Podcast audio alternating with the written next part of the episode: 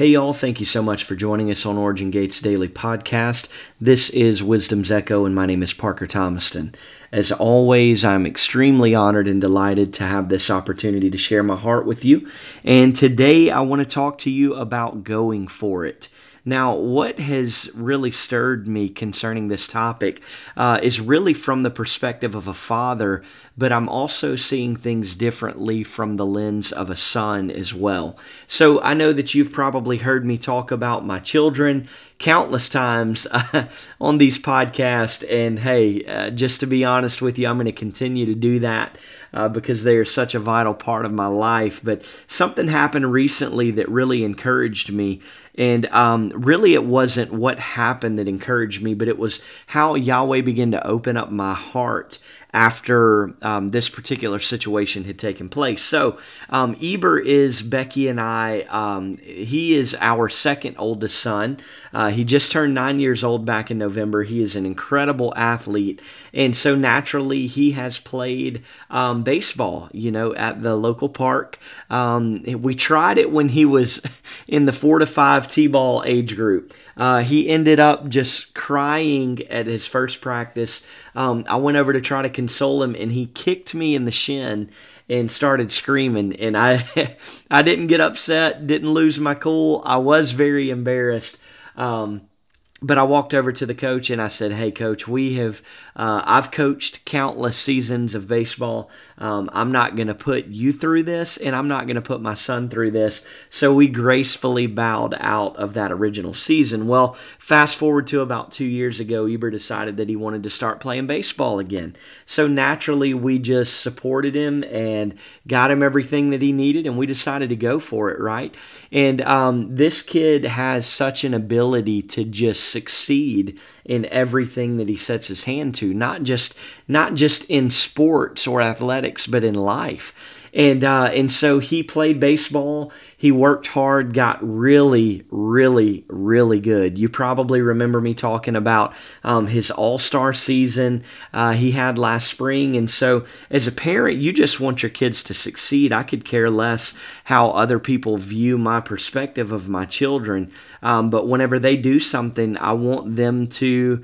um, have the best results possible. And so, we were extremely proud of him. I, I was asked to help coach his uh, baseball all star team last uh, last spring and summer, and we had an incredible time together. He played in the fall, got to play with some uh, friends, and and had a wonderful time doing that as well. We come around to the spring season and he told Becky and I that he did not want to play baseball anymore. Um, and and I had to kind of face that um, just because if you would have told me this a year ago um, that that my son would be this gifted be this good at what he does and then he decide just out of the blue hey i don't want to play anymore I would have just said tough luck, being honest. And, and that may not be the mature answer, but I'm grateful that Yahweh has opened my heart. And that was not my response this time. Uh, Becky and I were both extremely shocked uh, to hear Eber say that, you know. And I said, Well, buddy, if you're not playing baseball, what do you want to do? And he said, Ah, oh, daddy, I think I want to play a little bit of football, maybe a little bit of basketball. Well, the, the silly thing is, is both of those sports, um, their seasons have just ended. And so it's not basketball season, it's not football season. As a matter of fact, you know, here we are in February, um, and, and he's not playing these sports until like September and later uh, into the year. And so um, I told him, like, hey, man, you don't even have to play All Stars this year. You can let them know that you're not interested in that if you make the team again and, um, and just go out there and have fun. And he said, I'm sure, Daddy, I don't want to play. And I said, well, what do you want to do, buddy? And he said, I want to focus on my art. Now, now Eber, I I don't know how much I've I've talked about him, uh, but he reminds me a lot of myself. Um, he is one of the most kind and loving individuals that I have ever met in my life. His heart is five times bigger than his body. And um, he just cares for people. He loves people.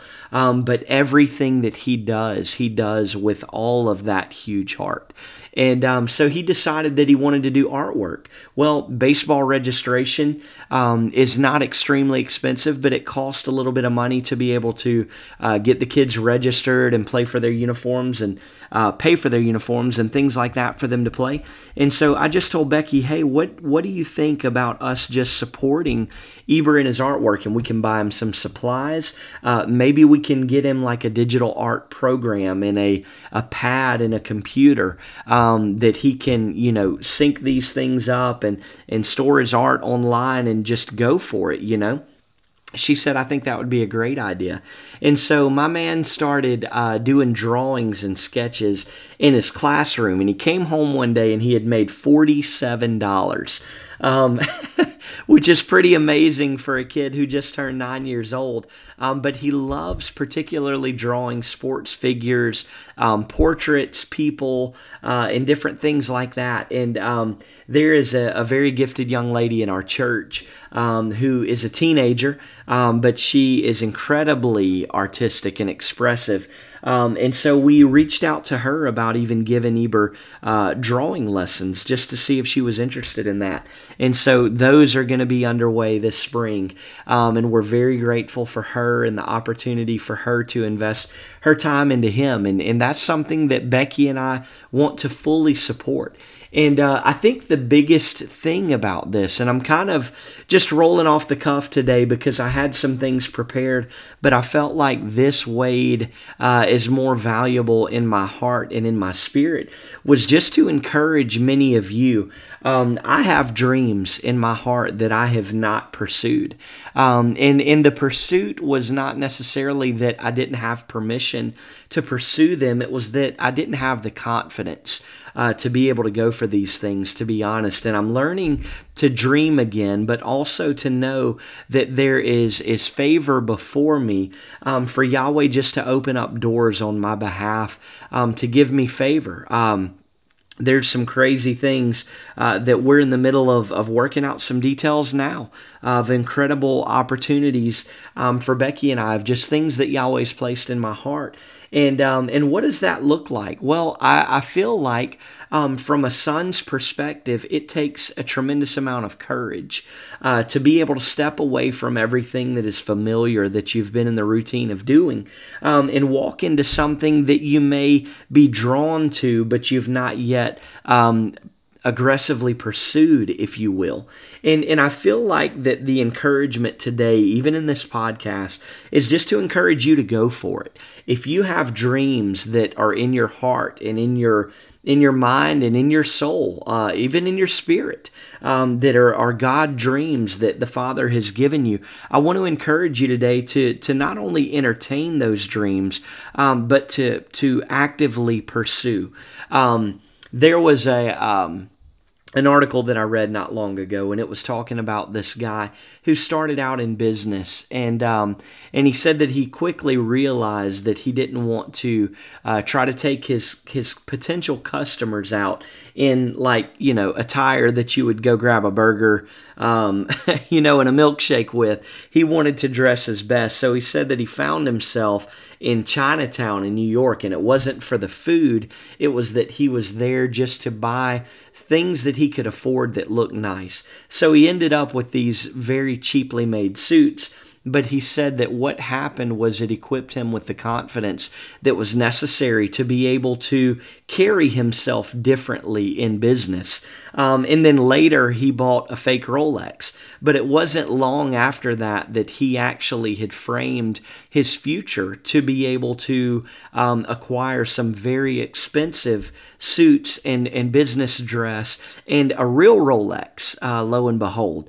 And, and so I think this is what it looks like is oftentimes we may feel like we are framing our future, but typically all we're doing is uh, letting out a little hot air, if you will.